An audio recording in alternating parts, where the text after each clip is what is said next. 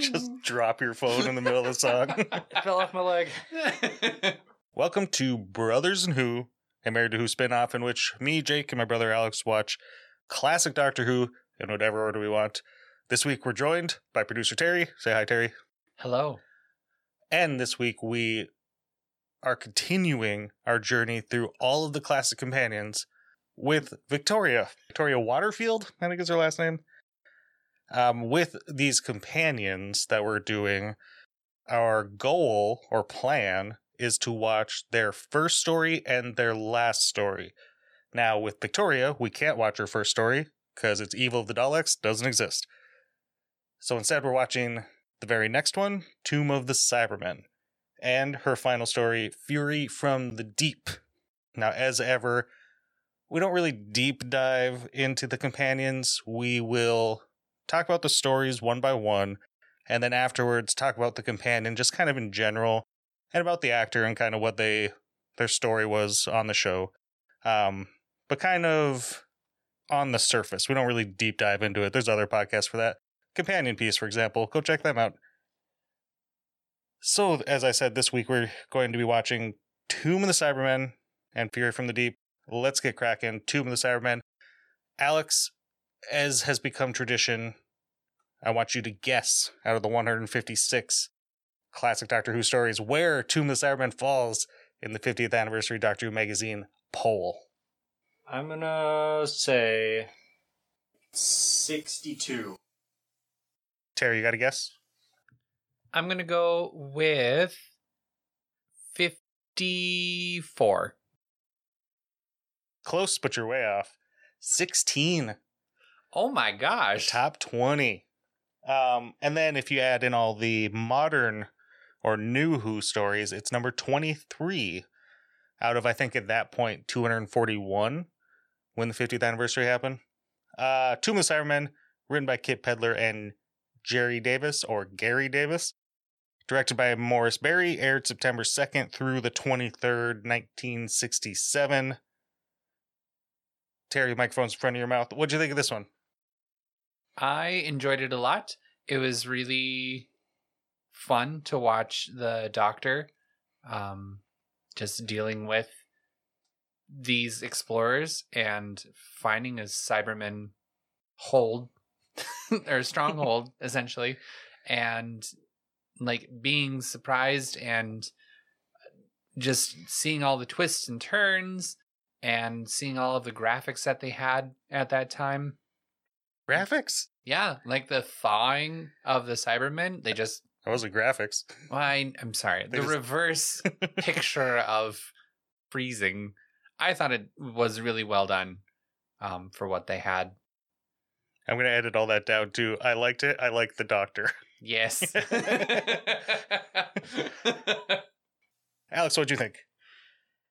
I liked it. Uh, the the effect with the the cellophane was cool because they showed it a million times, but it was really neat. Um, there wasn't a whole lot of Cybermen actually. Like, it was deep into the second episode when you finally see the fake one or something, and so that was kind of neat. So it was like a slow burn kind of build up thing. Uh, I thought that was cool. Oh yeah, and I hated the uh, the the asshole archaeologist. That's it. Like the asshole archaeologist guy was was annoying. O- only one guy was an archaeologist. That guy was just like the money. Yeah, He wasn't trying to discover something. he was an asshole. but anyway, uh, what did you think? I had a good time. Um, you know, it's considered by fans to be a classic, so I I had high expectations going in. I've seen it before, but a long time ago. Um, but it was good. I like I like kind of like the pairing off of everybody, even though it's pretty small. There's like three rooms, and then you know the underneath. There's enough for everyone to do, um, except for Victoria, but there's also like a lot of jokes. It's really funny. And you don't think about that when you think of this story because it's the scary Cyberman one. But there is a lot of goofing off, and a lot of it was just kind of us making jokes while watching it because there are some dumb things, like especially like with the hatch. I'm trying to remember. Full disclosure, we watched this like a month ago, and it's taken us a while to get together to record. But um, like deciding when to like open the hatch to let someone out, or to when to be like, well, they're just stuck down there. We can't open the hatch, or we're all gonna die. There's just a lot of like logic flaws, and they were funny. It's- Yeah. which is especially fun in an episode where one guy is from like the League of Logicians, whose like entire thing is logic. We'll get into all that. Uh, so let's talk about the story first. Um, Doctor and crew land on Telos, which is the Cybermen's second planet. There had been planned in the original 10th planet script for there to be a line about the Cybermen having colonized another planet, Okay. but it got cut.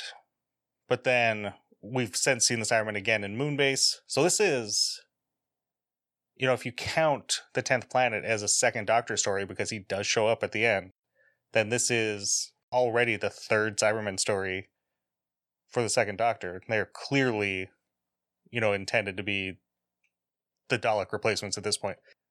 Evil of the Daleks was intended to be like the final Dalek story. Like there's even like an Emperor Dalek who gets defeated, and that was supposed to be it. It wasn't, or they weren't intended to like ever be on the show again, and they wouldn't be for a while. But uh yeah, Cybermen are coming back and often. And spoiler alert for next time, we're watching a Cyberman story again. But yeah, I'm fine. I like the the visuals of the Cybermen. They're they're neat. Mhm. They're, they're cool. I almost like for classic. I almost enjoy watching the Cybermen more than a Dalek because the Cybermen can emote with its limbs and like you can kind of tell what it's gesturing to and doing, whereas a Dalek just shivers and like the little eye stalk goes up and down. You can't like. It's sometimes hard to watch scenes where it's just Daleks, whereas if you watch Right. scenes where it's just Cybermen, you're like, oh, it's like people having a conversation. when long scenes, which happens in classic of all decades, just long scenes of either the Cybermen or the Daleks just talking are the worst. Yeah. Especially in this era when the Cybermen are incomprehensible. You cannot understand what They- they're saying. They need to bring that modulation back. Like it is Right. thick. Can you imagine having like a 1966 TV with 1966 speakers trying to figure out what the fuck that thing is saying? yeah. uh, so yeah, I was going through the plot. I made it to Telos. Uh, yeah. They land on Telos. They run into a crew who are about to detonate a mountainside to get into this tomb. And they're like, "Oh, look, there it is." They get up there, and the doctor like helps him open the door, but he's got a bad feeling because there's like a giant Cyberman face painted on the wall, Yeah. which would is ridiculous. Yeah. So the writers, um, Kit Pedler and Gerry Davis, they're both kind of obsessed with um, ancient Egypt. They're both like big history buffs in that area. So they're once they kind of got paired together, you know, Kip Pedler being the scientist guy who created the Cybermen, they're like, oh, let's do a tomb like mummy story with the Cybermen. So they're putting these paintings on the wall to be like Egyptian pyramids. But like Egyptians put that stuff on the wall to tell their story. The Cybermen would never need to do that. They wouldn't like put a picture of a Cyberman to be like, this is where the Cybermen live. They'd be like, yeah, we know we're we're all the same thing. Yeah. I, I don't know. It just seemed really weird to me. Yeah, it's kind of weird. But did they ever go over what that base was? Like, is it just a base or is it a hibernation, like, hive? Or what is it? Like, did they actually figure that out? Yeah. Because it had it had the hive in the basement. Yeah, they purposely went to sleep. Yeah. And also the that team that they ran into, they said multiple times that oh the Cybermen are dead now. Was that based off of just the moon base incident? So this is this is Mhm. that same relative history period but later? Right. Yeah, I think it's in the future. I don't know how far. I don't think it really matters how far, but I think that the Cybermen, like humanity's aware of the Cybermen, just like they were in the moon base, Okay. But they think they're all gone. Right. And so in the moon base, it's like, oh, this is like a a rogue ship that that was looking for somewhere to colonize, and then yeah, and then Mondas got destroyed, so they're like stranded, and then they also want to take revenge on the humans.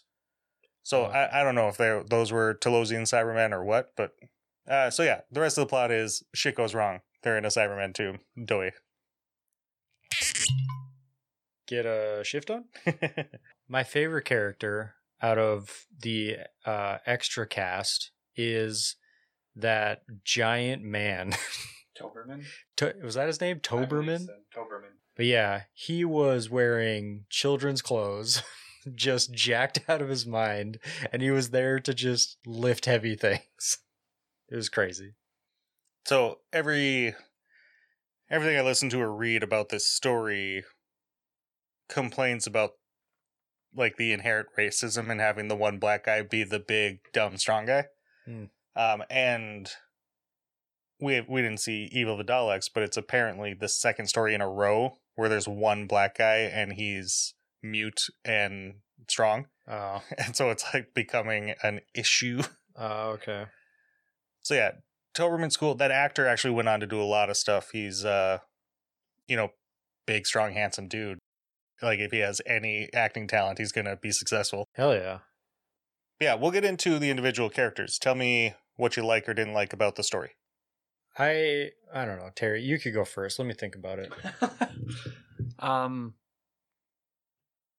I liked that they uh, kind of split off into groups, um, the doctor's crew and the archaeologists, and started exploring this whole area where you had like Jamie and Scotsman. I don't remember. My notes are plaid for him. Um, that they go off and they find the hypnosis room with the uh Cyberman gun and just that whole scene was cool and then you've got the um Victoria and others go into the other chamber that has the stasis pod that Victoria climbs into for some reason and then gets Oh. trapped in there. It's like why? Why would you do that? You clearly you know it's a human shaped thing. Don't climb into it.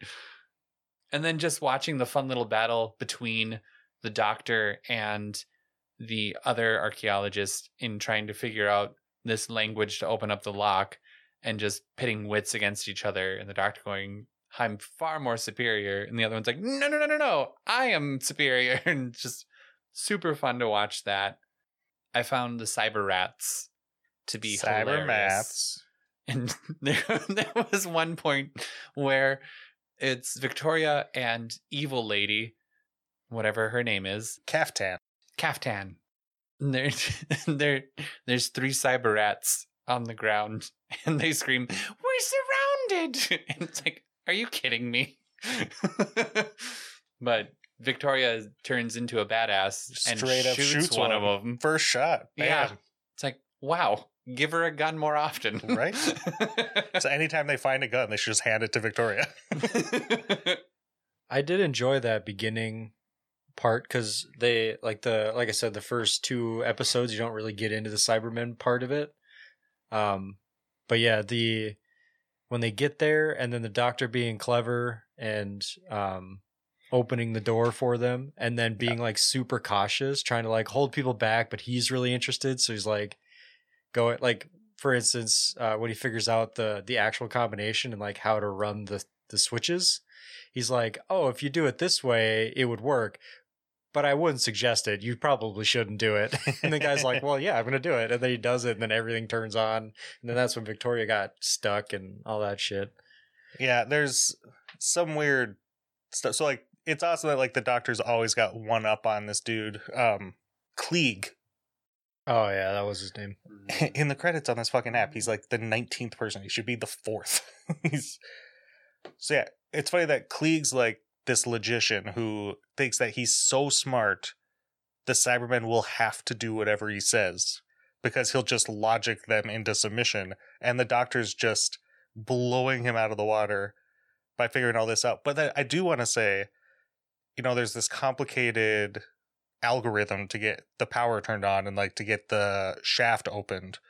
And then when everyone's down in the pit and the Americans come in and Victoria's like trying to beg them to open up the shaft, they just lift up the panel and follow the wire. and they're like, oh, it's this one. Oh yeah, yeah. it's yeah. like, yes, some good old just American break everything, figure out how it works. Uh, also, his freaking like, I hated it, but I also kind of liked it on how Cle- how secretive Klieg and Kaftan were to their actual plot, like what their plan was. It wasn't until like late to the third episode when they're like, "And here's the exposition," because like, man, it was annoying me a lot. But Yeah. even after I heard, I was like, "That's fucking stupid." like if you know what the cybermen are like which it seems like they do they know what they are they know where to find them and stuff why would why would you think that would work you know? And so is Klieg's plan just to destroy the world? i think he wants to run the world. Like he wants to be the ruler of it. I i think if i'm getting it right. That was kind of my understanding was their whole plan was to awaken the cybermen but then be their leaders and tell them what to do. Like Yeah, but to what end? I don't know for power because they're a major source of brutality. I don't know to me this entire cast was way too many different people. Like you had the americans who were working on the escape ship because it's broken then you've got the leaders of the whole thing that are just like we want to leave! And then you've got the bad guys mixed in and then you have the doctor's crew and there's like four different groups of people in this thing and their names are all so weird and it's like i don't know who's who and what's what and people are just dying left and right You only need to know two people. It's Klieg and Kaftan. And then like Captain Hopper. Is that the American guy? That's it. uh Everyone else is just there to die. Yeah.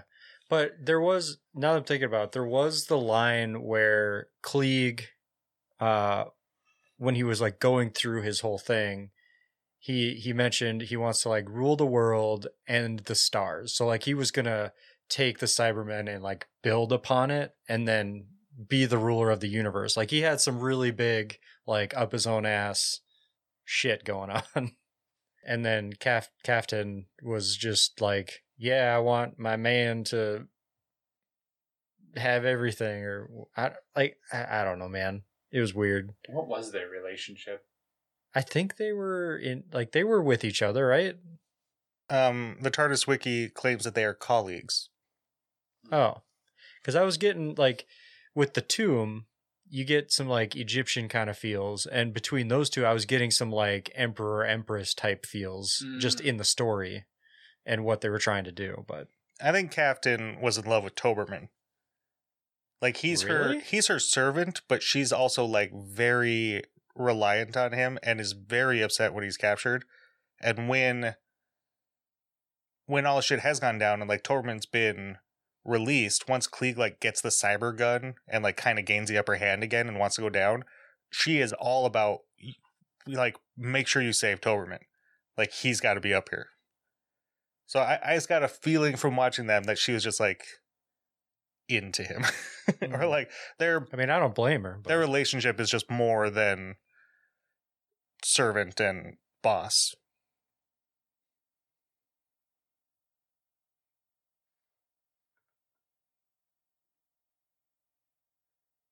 All this says when I'm looking it up is Klieg tells the Cybermen his plan. Well, what is the plan? oh, Klieg imagined himself as master of the world. And then the doctor says, just want to make sure that you were in fact mad, and then enacts his plan to defeat Klieg. Klieg mocked them, telling them he would not kill them but leave them to the Cybermen. As he talked, a Cyberman grabbed him from behind and beat him to death. Jesus. yeah. Okay, so you know, lots of fun shit going down. Um, you know, small set but looks good. So we pretty much have like three rooms. I, I like kind of the the hilarity of the captain having to come and being like, "Well, the ship's broken. So you definitely can't come back to the ship. like you can't just come sleep there and wait till morning. You have to stay here in this creepy tomb and like just go outside and camp. Yeah, Start they a should have done that. But I liked his reasoning in that if there's people in the way, we're not gonna be able to fix it as fast. Which I can get that. Like especially a spaceship, it's kind of can't they just go to the ship just for like safety? Just like Oh, just, camp outside of it? Yeah. Yeah. Like why? Well, let's stay in the Cyberman tomb. yeah. Well, I think the plan was to get as much information and learn as much as they could in the time it's being repaired, but no matter Yeah. what expedition we're doing, if at any point our means of escape is broken, that is all I'm thinking about. like, let's get that fixed. oh, also to your point, couldn't the doctor have just put everyone in the TARDIS and Yes, he could have. bring bring them back? Uh, many people did not need to die. Yeah, because there wasn't there wasn't a moment where the TARDIS was gone, right? Like No. they just had to walk back. Yeah, that's Right. But also, like, he knew Klieg had a plan and he wanted it to kind of play out because he knew he needed to stop Klieg. yeah, But he couldn't just confront him because then he would lose. He needed to kind of let the situation play out a little bit until he could figure everything out and gain the upper hand and defeat him. Which did he really defeat him? did the doctor do anything? yeah. It, he just put him back into stasis and then shut the door. Like he didn't even destroy the place, right?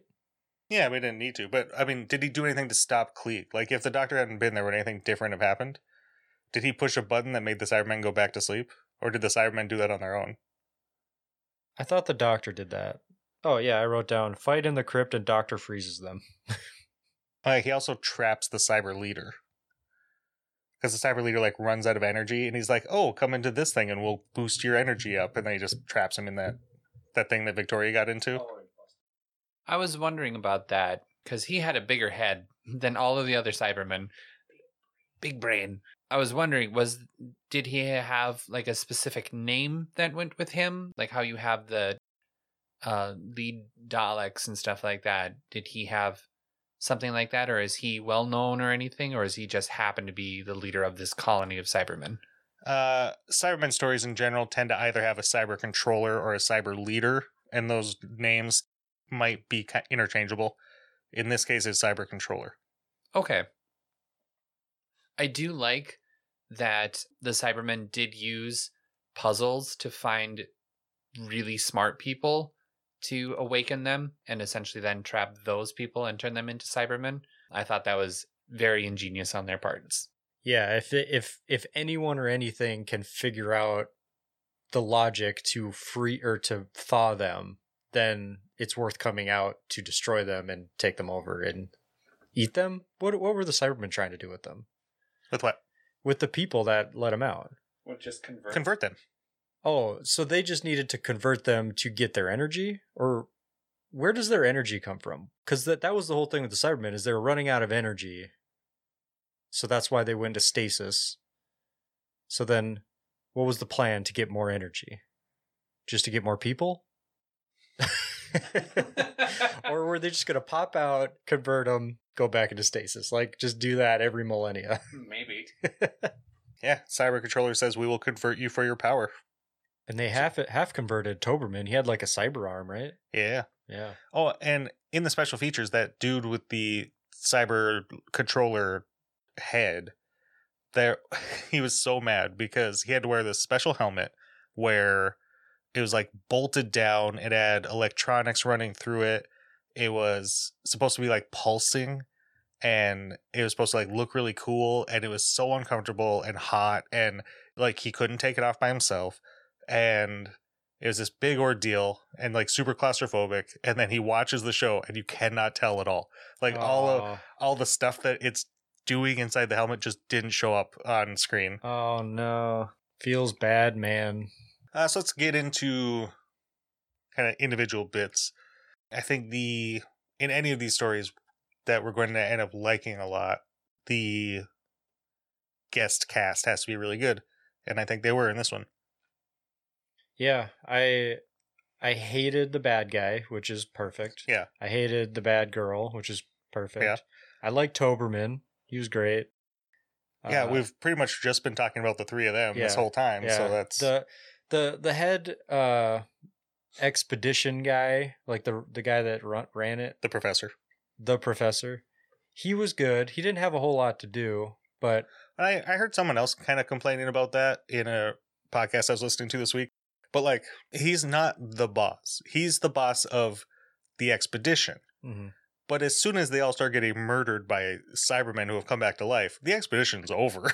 like, there's nothing Yeah. for him to do. well, yeah, And so, you know, it's just a podcast I was listening to was saying like he's in charge. Why didn't he do anything? But he's like just so meek and a wimp. It's like he's he, was supposed to like dust off bones for five hours. yeah. I was complaining about the the other guy that was like really scared of everything, but to his credit, the first thing that happened when they got there is a, a man died on Yeah. the on the door, and he's like, right away. "Okay, we need to leave." And no one cared. No one cared, and he's just like, "We need to leave," and I was annoyed by it, but it's understandable. Well, then as soon as they make it into the second room after they manage to get the power on, another man dies. Peter Hayden is the the guy who gets shot. I know that because his character image is him getting shot. but that actor is on the DVD and he's like, "Oh, it was so awesome because the next story starts with him laying on the ground, so he gets paid to be in two episodes." But all he's just laying on the ground in the first half a minute of the first one, and then you never see him again. It's like this is the best job I ever had. Yeah, his character was really good. Like he was smart. He was going for it all, and then he died. You know who wasn't being very smart? Jamie. Who's like pushing all these buttons, and the doctor walks in and goes, "Jamie, don't push those." And he goes, "I already did." Uh, Victoria gets some funny stuff in here too. I can't, I can't remember. There's one joke that like everyone references that she makes, but Victoria gets to be pretty cool in this one. Which uh later, let's talk about Victoria. So she does a lot of like, "You women stay here" kind of thing. So besides like climbing into that Cyberman like restoration chamber, she spends almost the entire time just in the lobby of this tomb. But she is kind of driving the narrative of the story with whoever's in that room with her. And she's either fighting off Kaftan or telling everyone what to do to like, you know, save whoever's trapped in the tomb. And besides um Fury from the Deep, which we're going to talk about in a sec, I watched a couple other of her stories from this season, and she doesn't often get to do a whole lot. and so That's it what was I nice. was wondering. Like off of this one and the next one, How about Jamie? What do you think of Jamie in this one? did he do much in this one? I, like I'm trying to think of a scene where he was prevalent. He didn't. Like Well, he was just around. Typical Jamie stuff, you know, go into a room, start pushing buttons, not knowing what's going on. And then anytime they're in danger, just start punching or threatening to punch. And so he's either stopped by a friend, being like, no, no, Jamie, wait, or stopped by that which he's trying to punch and just beaten down. And there's like the one time there's like a little commotion and he just bolts and he's going to, he almost makes it up to the ladder and then the Cyberman grabs him. But you know, he's Jamie, he's brave and dumb. Yeah, I mean that's what you need out of a Jamie, right? For sure. I was just super excited because this was my first introduction to Jamie, and I was like, "Oh my god, he's wearing a kilt. He's a Scotsman. This is brilliant!" And I just, I was so excited about this character already, and Yeah. And- just seeing him interacting with Victoria and the Doctor uh, was just great. Like he was a wonderful energy to have in that trio. And I'm pretty sure that this is the only time ever where both the Doctor's companions are from the past. There will be a time later when he only has one companion and she's also from the past, but not like this far. What do you think of our Doctor, Patrick Troughton? Fun. Sorry, I had to think about it for a while. Um, I feel like he's got resting bitch face. Um, so to me, right away, looking at him, I was like, "Oh man, I'm gonna hate this doctor so much." But he is like crazy grandpa attitude that like he will look angry, but he has like the weirdest ideas and is ready for anything. And that energy is just super fun to play off of. And in reality, he's just a giant teddy bear that's really smart. Was this your first second Doctor story? I think so. Ooh. Um, before we started doing this podcast, I used to say that the second Doctor is my favorite Doctor. Um, he's still he's still way up there, but as Alex and I have been going through classics, like I've grown large affinities for most of the Doctors. So he's he's up there, but if you were to make me choose my favorite, he you know depending on the day, he might not be number one. Hmm. Yeah, I will say to your point, uh, the the RBF is strong with this one, but once you learn his like that's his like he's seeing something weird and he's like figuring it out. Like that's his like I'm thinking face. Uh yeah, but he's such a goof. The way he he runs the scenes and uh like the props and stuff like even in uh Fury from the Deep it was animated but there was uh recovered shots of him holding the giant thing in the final scene and like he was pushing all the buttons and stuff and like just Yeah. he's great Okay, I think that's enough of Tomb of the Cyberman. I think it's safe to say we all liked it. Um, there hasn't been a lot in the 60s, I don't think, that we haven't liked. So I'm super stoked to keep going, but also kind of stoked to move on to the 70s. And sad that we will then have to move on to the 80s. yeah because the 70s is just like a like a flash in the pan and then it's real bad right like how Uh, many years was oh shit what's his name james bond doctor how many years was he the doctor? Five. oh wow okay that's more than i thought then But only three companions. So Hmm. we won't be doing this for very long. Aw. Hmm. Tom Baker's seven years, more companions, but only one at a time until the end, and then all he has three, but they all end with Davison. Hmm. Start with Tom Baker. Before we move on to Fury from the Deep, there are some fun facts I wanted to go through about Tomb of the Cybermen. Peter Bryant was the producer. We've been talking a little bit through these about who the producer was at the time. Um, this is because Innes Lloyd is going to be leaving, and this was like a trial run, just one story for him to produce. He was the script editor at the time, so someone else had to script edit, and that was his assistant, Victor Pemberton.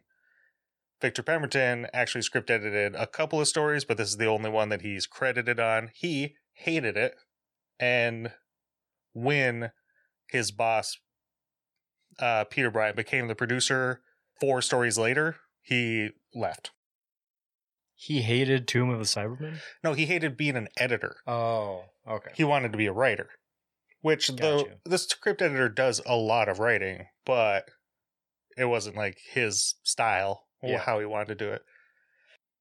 So Victor Pemberton, well, we'll talk more about him in the next story because he wrote Fury from the Deep.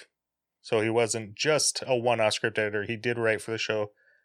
So this is the only Cyberman story from the '60s to exist in its entirety. Like everything we've seen so far had some animated episodes, yeah and the one we're watching for next week, I think has a couple animated episodes.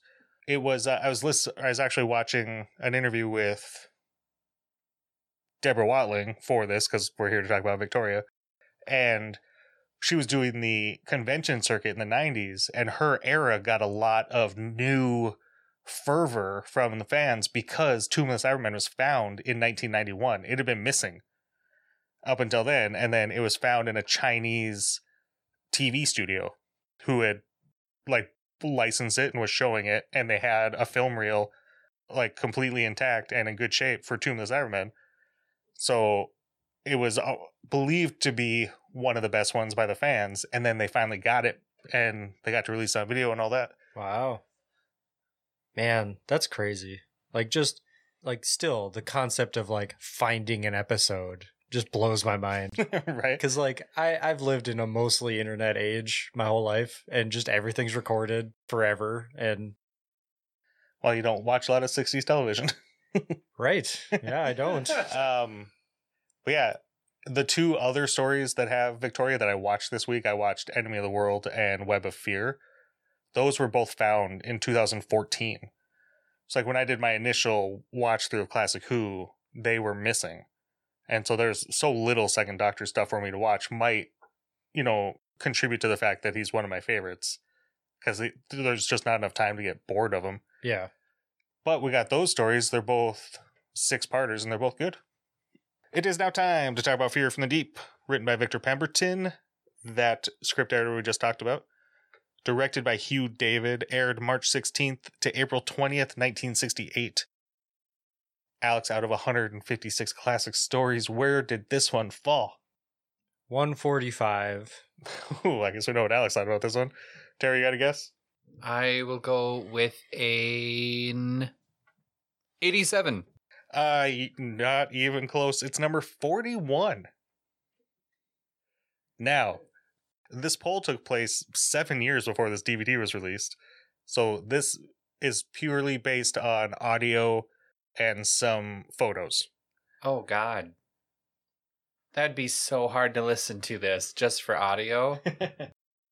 So I get that ranking because um thinking about it right now, if you were to ask me out of the two that we did for today, I probably like Fury of the Deep more right now because I watched the the special features where they showed like you you said to watch like the stuff that was missing. Yeah, they have on the DVD, there's about four minutes of like Yeah. existing footage and some people that had cameras behind the scenes while they were shooting. Yeah, so seeing that was like holy shit, this was a production. Like there was a Mhm. lot of cool shit that happened that we just won't get to see ever, which sucks.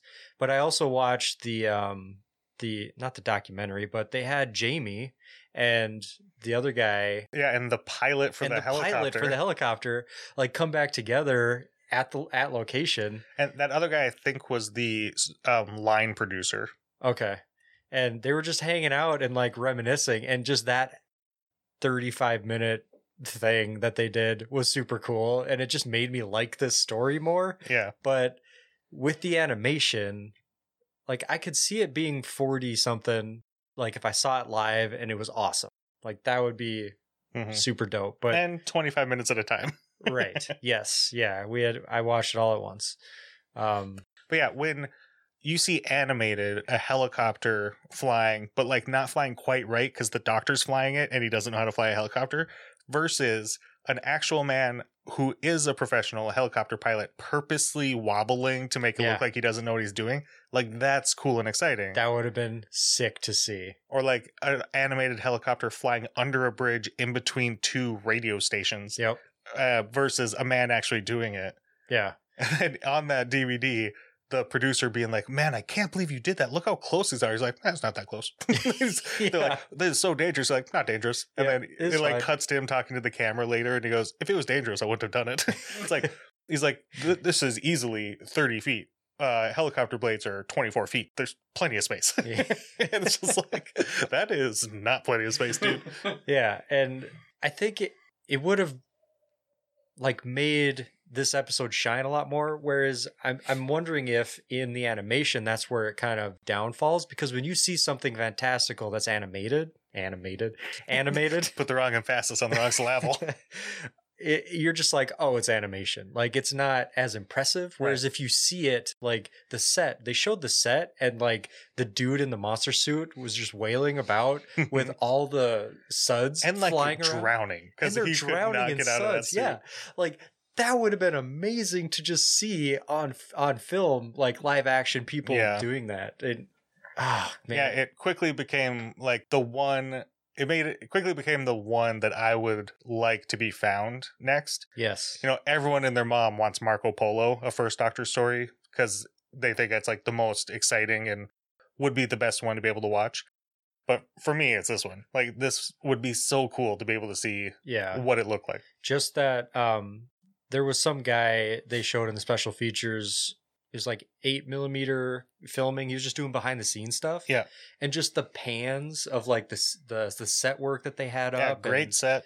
like the doctor being goofy, like putting suds on people's faces and stuff. Like it would just be so cool to see this episode. okay, so I guess we should talk about the story a little bit. Maybe we shouldn't. Maybe this is how we should do it from now on. Just talk about the special features on the DVDs. yeah. um because we definitely talked about Tomb of the Cybermen for way too long. These these podcasts are not supposed to be over an hour long. um, Fury from the Deep. Terry and I watched it together. After the first two episodes, we turned it off for a week. like we were not exa- like those first two episodes are a slog. Even episode three is kind of like, all right, come on, let's get to it. But the last three episodes are really fun and exciting. And I it did that and seeing what it actually looked like IRL did make me really excited for this story and probably pumped it up a little bit in my opinion. You know, versus if you had asked me after the first three episodes, I'd been like, I yeah, bottom. Yeah. I think I think the last ones were the last episodes were a lot better than the first few is because you actually had a monster and it was like a battle. It was like the doctor was figuring out and he was going to fight them whereas in the first 2 Yeah. to 3 episodes it was just like a slow ass mystery and they're like convicts the whole time. Like no one's listening to them. Well, that fucking commander dude, he was pissing me off. I just had a problem with people in charge in these two episodes. well, that guy, I don't remember his name. I swear, his volume was nothing but cap locks. Like he was just screaming the entire time. And I was like, oh my God, if anyone was to be captured and killed by these creatures, it would, it should be him. It should be him. And I was so happy when he was finally attacked in his quarters. I was like, yay, he's done. fuck that dude. What is a volume being a catwalk? He said caps Cap locks. lock. Caps. I used like catwalk. you know, a catwalk. What? Oh, it's like, do you mean caterwall? Like he was screaming the whole time? No, he he meant fabulous and in great clothing. attitude for days. He meant working it. Uh, yeah, Hold on, I'm I fo- find that guy's name. Robson. Robson, yeah, Mm, that fucking guy. And if you see the actual guy, the animation, pretty good. yeah. except the animation didn't ever change from the one expression. He was always just grimacing. Angry snarl. Whereas in like the two second clip of the live action, it was that grimace, but it like it was still an actor. Right. And you know me, I don't love these like these stories where there's a group of people and there's like an internal power struggle while we're trying to solve the monster because it's like we don't need that part. I don't give a shit which one of them is in charge.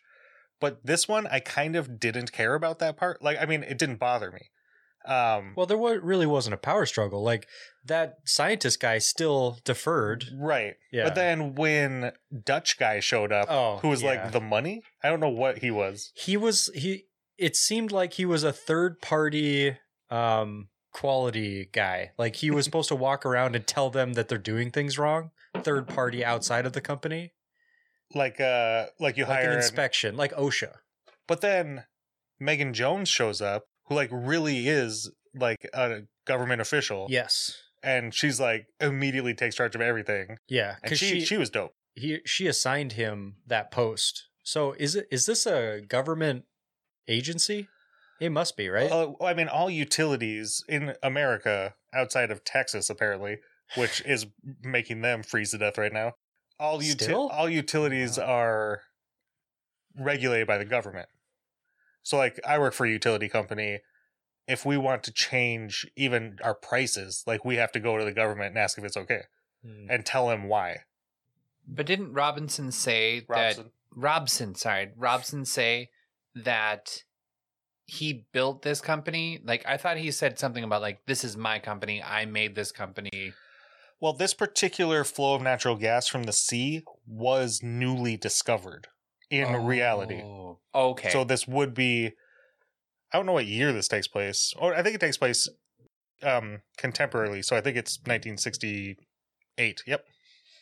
Yeah, but he mentioned several times like I spent 4 years on a rig. Like yeah.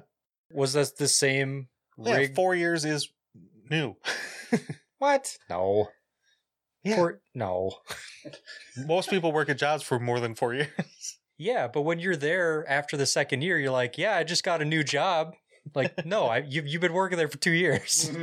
but he like started on the rig and then got promoted and ever since he's been in charge it's been going really well and that's why they're so reluctant to like right. to to not let him do what he wants because everything's going great What I was saying is, he mentioned he was on a rig, or didn't see land for one stretch for four years, which insinuates that he had other times when he would go to land and go back to the rig and like keep working.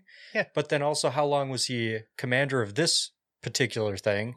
So is this like six, seven years into this career that he's been here? So it's not new, is what I'm saying. six seven years is new No, it's not. Yes, new it to is. what? What are you talking about? new to like existing natural gas flows that we know about That's true. Mm, no, I. Compared to like we're not discovering new natural gas flows there's a reason we need yeah, to get but if away you from discover natural gas. something and seven years later, like, yeah, the new one on Belmont, it's like, what? No, that's not new. We know about that. We've known about it for seven years. But also, if it was new, like 10 years old, like a whole town would have been created around this area because of new jobs and everything. So it still would have been a huge deal and a huge talking point. So to make a script about it would have been interesting because it would be something that is like on the national consciousness. I would just like to Uh. bring up a shocking thing. Um, at the end of the third episode of just watching the doctor's wife walk into the ocean and just like, did she We- die? we were going nuts when that happened. And then in the special features, they talked to that lady. She just had to do that. yeah. And she, like, they didn't realize that it was low tide or high tide or whatever.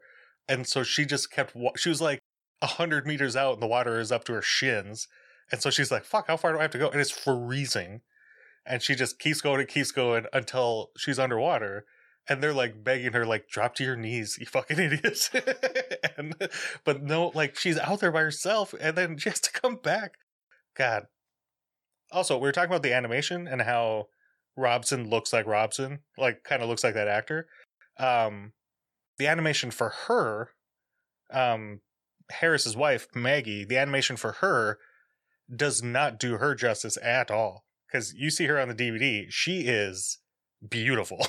and in the DVD, she's like seven years old, still so good looking. and met her husband on this. Um, the dude who played Megan Jones's assistant, whose name I don't have in front of me, she met on the show and they're married and remain married. This was so. This is Victoria's last episode, Mhm. and I I noticed in this story that the TARDIS team, so the Doctor, Jamie, and Victoria, were just goofy with each other. Like they were gelling Yeah. really good on screen, and it was really cool to watch that just throughout all the episodes. Like in the first one, they had that foam party, which apparently wasn't scripted, Right. which They attack her with foam. that was great. yeah, in the in Deborah Watling's Mythmakers and in every Frazer Hines Frazer Hines interview, he talks about it too. You know, they, they both tell the story a little differently, but um you know, she they were all supposed to like go up to the foam, but because they'd come in off of that little dinghy, she was already a little wet and she's wearing a mini skirt and these tiny little shoes with no socks. She's fucking freezing. So she just tells them like, "You guys go in the foam. I'm going to stand here where I'm just barely still in the frame of the camera, but as far away as I can be while still being seen by the lens." And I just I just don't want to be any more wet. I'm fucking freezing. I'll say, "Doctor, what is it?" I'll say all the shit I'm supposed to say. And then Frazer Hines and Patrick Troughton go in there. They're playing with the foam a little bit, having a little wrestle, and then they both stop, stare at each other, and then look at her, and she's just like, "Fuck." and then and then of course so then they they grab her and throw her in and start you know assaulting her and then according to her a crowd had gathered because they knew doctor who was shooting. And so this whole scene ends and the director yells cut and he goes that was awesome. It was completely unscripted. And he goes but someone back there started laughing in the crowd so we need to do it again. So they're like somebody grab a towel you know, uh, just rub down Debbie, get her as dry as you can, and let's take it again. and she's just miserable. Oh, I can't. And they're on a beach. I can't imagine just sand being all over oh. because they're rolling around. Well, I'm sure the sand's rock hard because it's like November. Oh yeah, I suppose. Yeah, it's super cold. but I do love how you know they bring the TARDIS in to land on the water, which was a cool shot, and they hire that pilot specifically for that, and then they're just like, "This dude's awesome. Let's get him to do all this other stuff." And then they're like partying with him in the in the hotel room, and he's like ripping chandeliers off the ceiling and just just being a fucking monster. Well, and they they talked about his like party trick where he would just eat a glass. Yeah. Like, oh, But again, when he's like, you know, someone brings that up, and then he it cuts to him talking straight to the camera, and he's like, "Oh no, it's fine. You just you bite it and you pull so it doesn't cut you, and then you just chew it into a fine powder, and then uh, you swallow it." It's like I, you know, at this point he's like seventy five years old, yeah. and he's like, "It's fine. It's not dangerous at all." just like this guy thinks everything is fine all the time. So, what do you guys think of Killer Seaweed as the bad guy for this whole story? Can I tell you what TARDIS Wiki calls the bad guy? Sure. Weed creature. All right. I I think the foam was actually scarier than the actual seaweed, but in the animation, it was mainly the foam anyway. But in what we saw in the special features, I think that would have been a really cool creature to see animated the way that they did it. You know what I mean? Mm-hmm. Well, then there's those two Laurel and Hardy guys that were creepy as fuck. Oh they- God, yeah, yeah. The the rapists. His teeth. they when they walked in, I was like, oh no. Yeah, it's a different connotation when a woman's in her bedroom and two dudes who like came to fix the stove in quotation marks, and she's just like, because you hear that story, like someone like knocking on a house and being like, "Oh, we're here to do this," and she's like, "I didn't hire you." So, "Oh, your husband did." "Oh, okay," and then you just let him in. Ugh. Creep Phil. Yeah, it was creepy. But those actors, they they showed the live action of that scene where they open their mouths and blow the thing. That was super creepy as well. They were just, ugh. yeah. I thought, yeah, when Robson and Maggie, uh, when they're both controlled by the seaweed as well, they have like it growing off of their skin and their hands. That, like animation wise, looked pretty cool. The the live action version was like just so creepy looking and just yeah, with it like coming like- out of his sleeve. yeah, like oh, that would be so scratchy and uncomfortable. just thinking of it from the actor's point of view that'd be so uncomfortable one thing i want to mention about this story is that it was adapted from a story that victor pemberton had written for the radio as like a radio play it was called slide and it was about sentient mud and i do think it kind of comes through if you pay attention to the story that it wasn't originally intended to have the doctor and crew in it because a lot of this story the doctor jamie and victoria are apart from everyone else. Like they spend a whole episode at um homeboy's house Maggie's house. right. What's the last name? Oh if only i had the cast list in my hand. Harris. Um yeah at the harris's house. They spend another whole episode back at the tardis doing experiments. And a lot of the time in the base just like walking through tunnels and corridors by themselves. So i think the story was essentially left alone from the point of view of this side characters and side characters by Doctor Who standards, but the main characters of this story.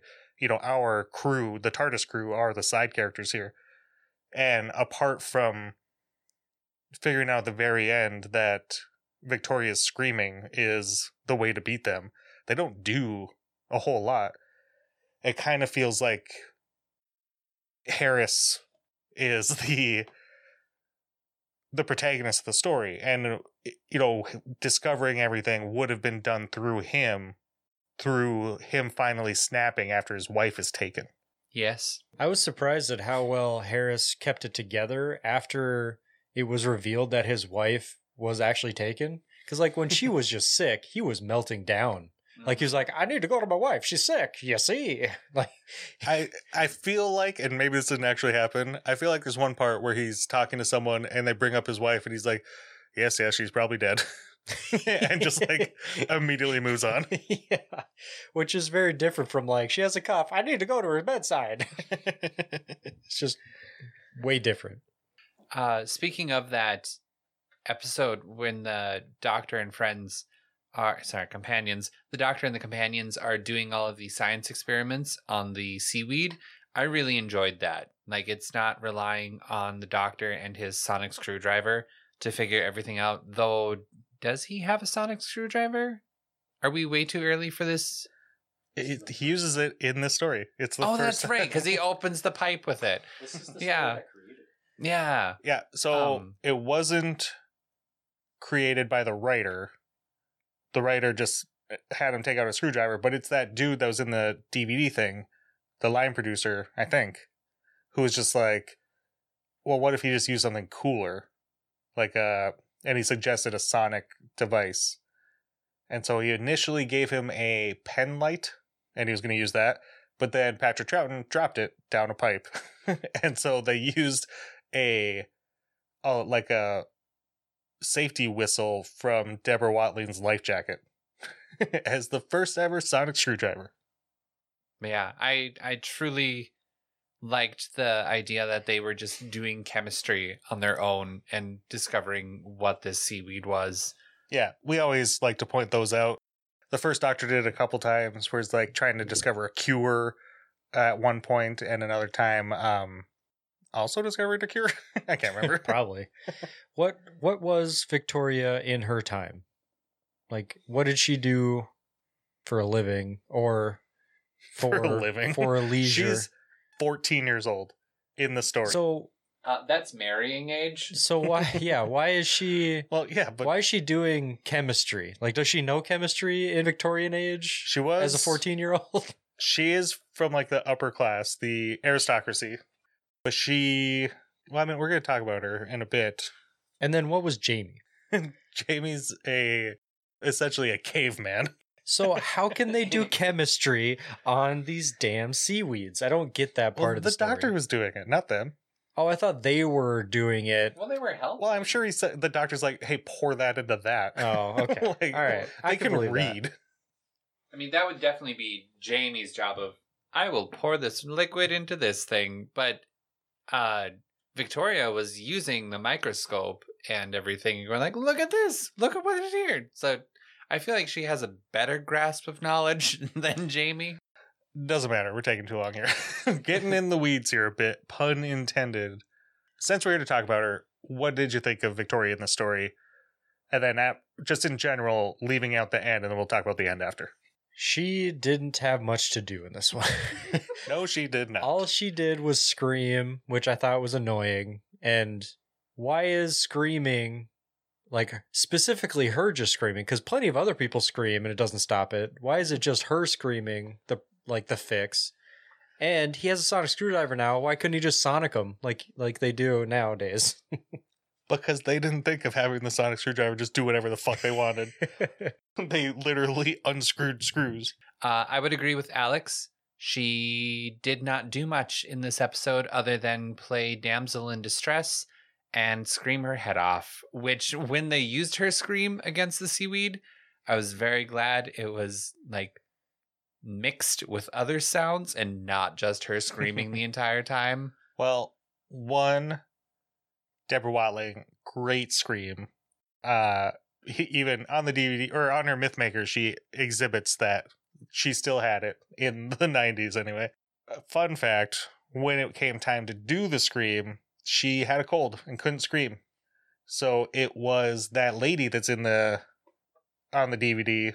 Um, she was the assistant um, floor manager for the show, and so she's the one screaming because they just needed a woman.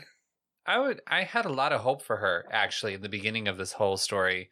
Like right away she uses a hairpin to open a lock.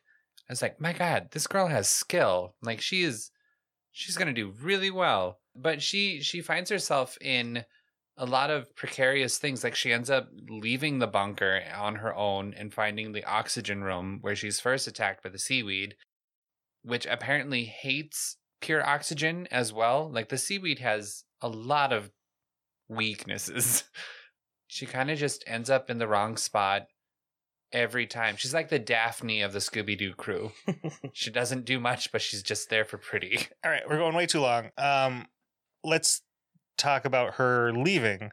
Um, you know, at first I was concerned that like for the second time in a row, we picked someone's last story and they're not really in it very much. Like Ben and Polly are in the six parter, um, the faceless ones. That's their last story, but they leave in the second episode.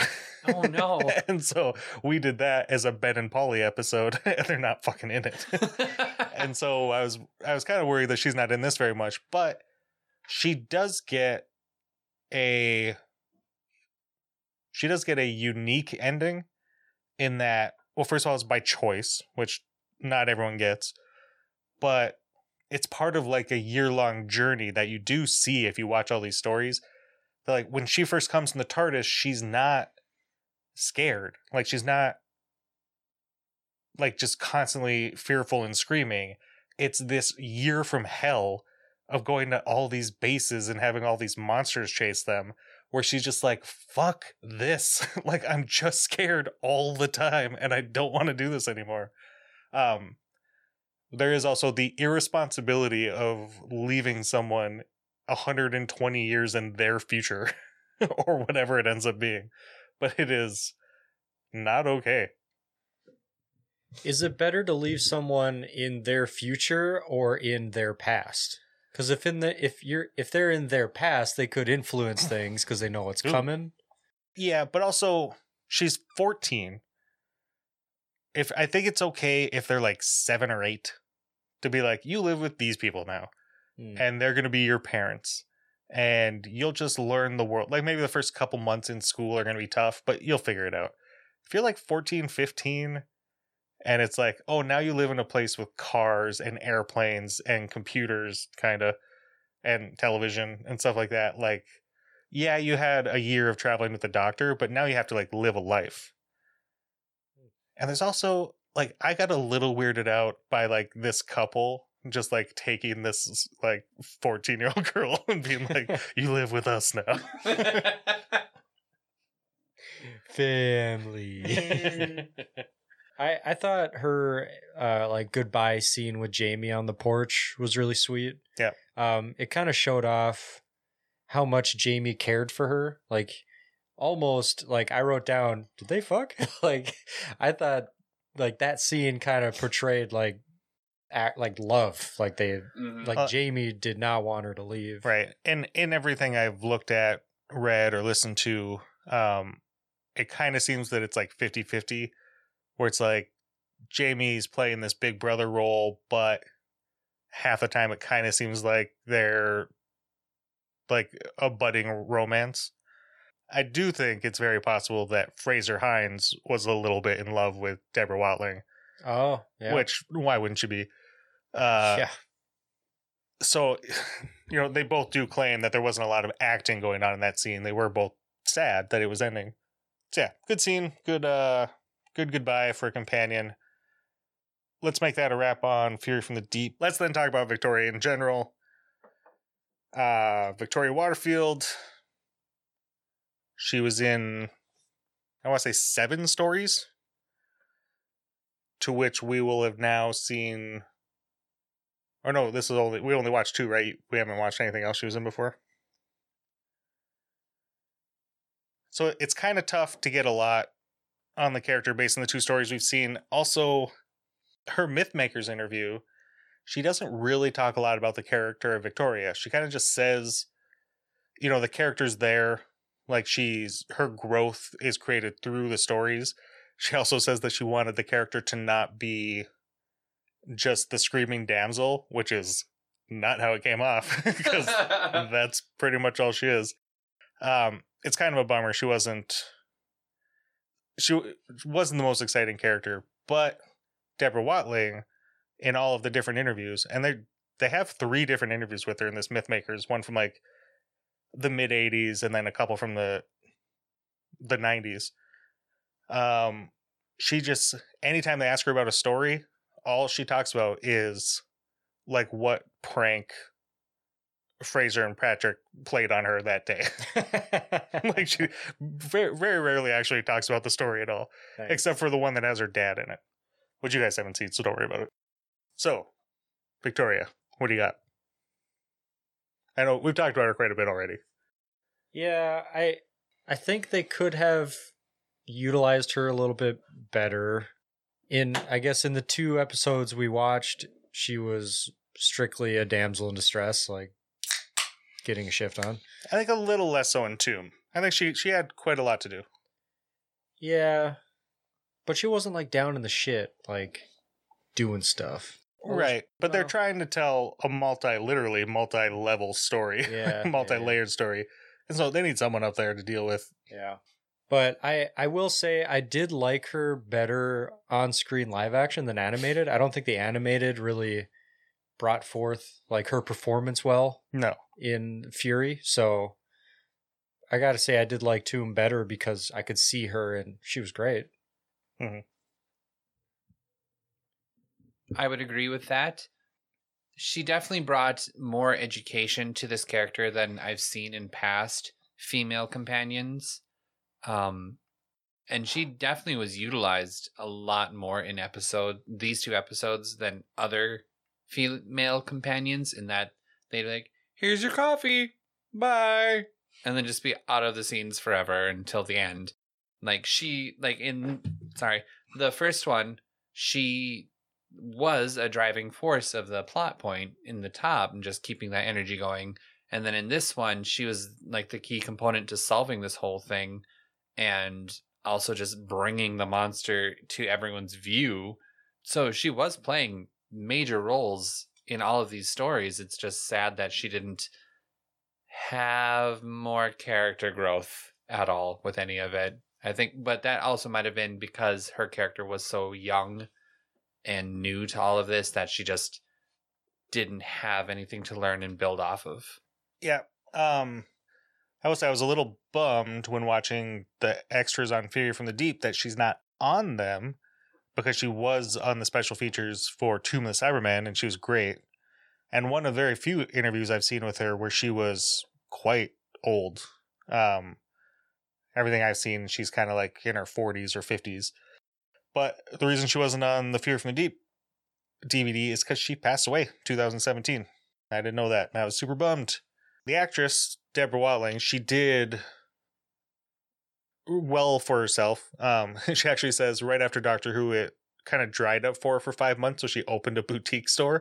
Like you listen to actors and they're like, "Oh, after this, I didn't work for two years," but she's like, five months, I'm opening a store, and uh, but she got another show kind of right after that. I think she did like 63 episodes on or something, so she was working.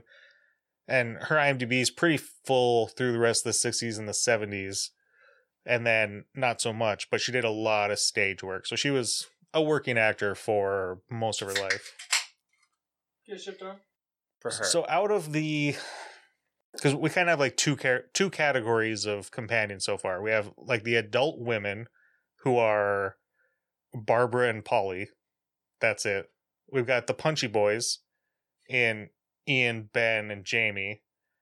Kind of Steven, but not so much. Steven was kind of punchy with a mix of adult woman. And then we've got If you could see him. No, not- not because of how he looks, but because of the stories that were written. They were written for Ian and Barbara a lot of the time. Yeah. And then It was his lines and he had to drive. share yeah, he had Oh. he had to like take some dialogue for a character that didn't exist anymore and l- let himself be captured without a fight because he's even though he's like six five, just fucking ripped, like just huge dude. He's like, "Oh, take me away." Um, and then the third category is the teenage girl, which this is pretty. This is it now. We we're not going to have a teenage girl on the show again.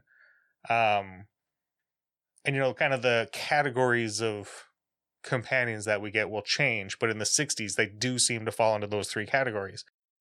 And so after um, Victoria, we're going to get Zoe, who's a little older. She's an adult. She's smart. She's like a mathematician and from the future. So her and Jamie kind of butt heads in that they're very different. So out out of the teenage girls companion so far, how do you how would you rank uh Victoria compared to Vicky and Susan? I think I would put Victoria uh number 2 out of the 3. Yeah. Vicky's number 1. Susan is great, but she didn't like the reason she left is cuz she wasn't fully utilized. That's the reason all of them left. Yeah. oh, I forgot Dodo. Dodo falls into the girl Oh, category. shit. Even though I don't think she's a teenager, she's not a woman. That's so mean. what are you doing? Put your phone on the floor or in your pocket. We're having to lean, Jake. There's a lot of movement over here. like, what do you think's gonna happen if you just set it on your leg? It's I'm gonna drunk. fall over. It shouldn't though. Fuck.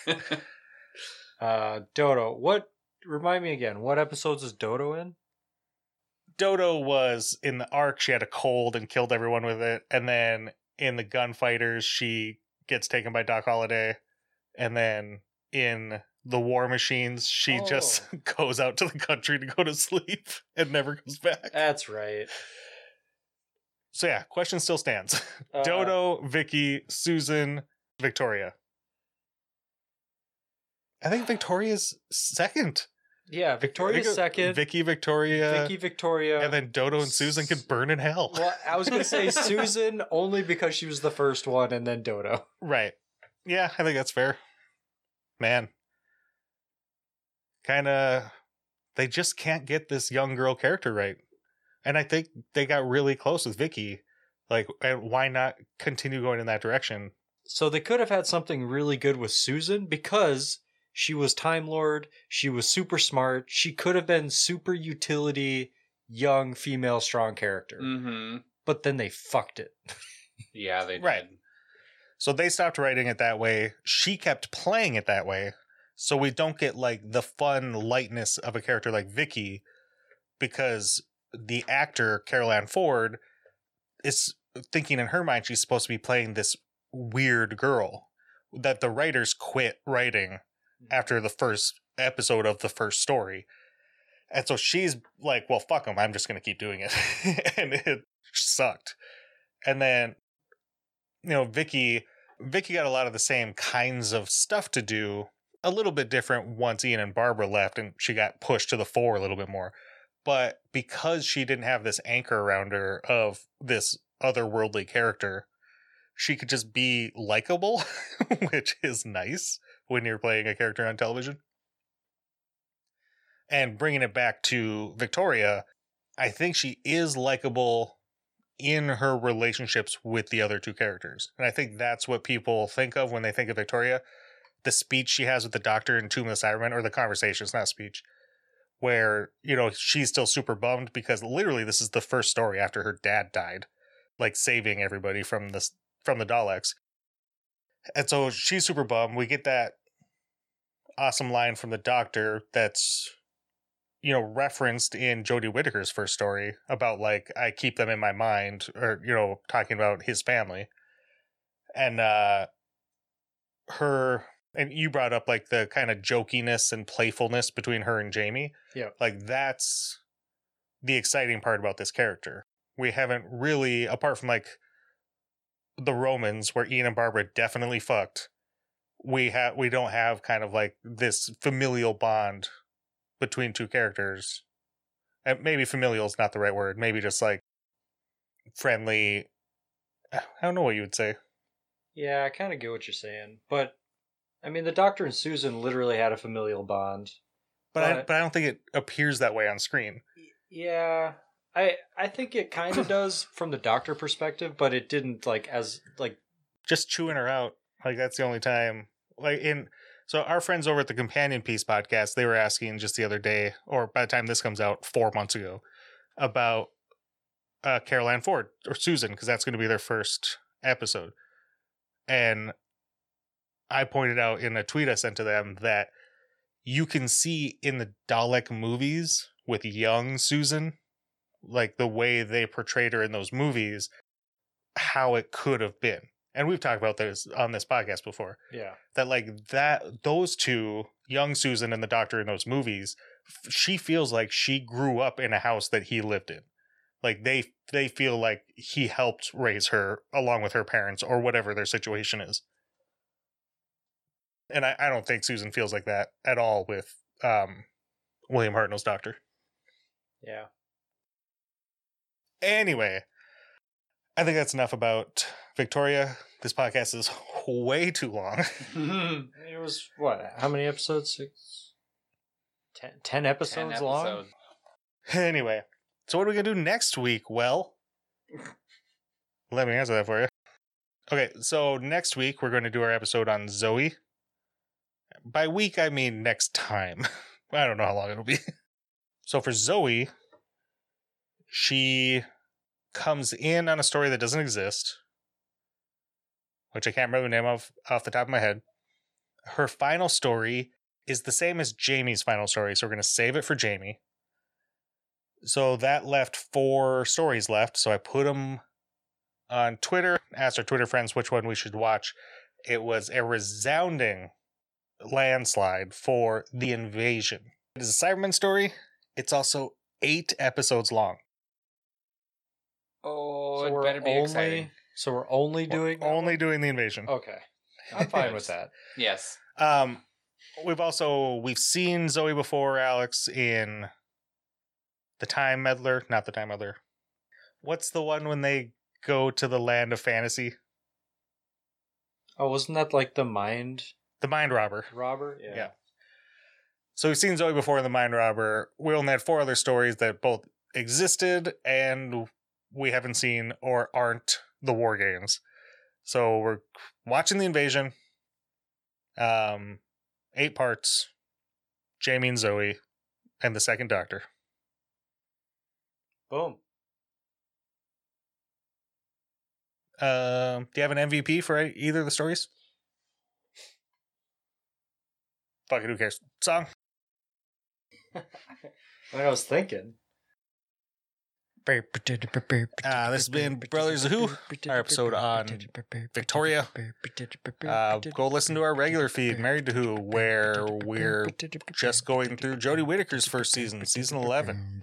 By the time you listen to this, we might even be done with season 12. I don't know. Uh, on behalf of myself, Jake, my brother Alex, and our producer Terry, thank you for listening. Please join us next time as we have a chat about Zoe. Be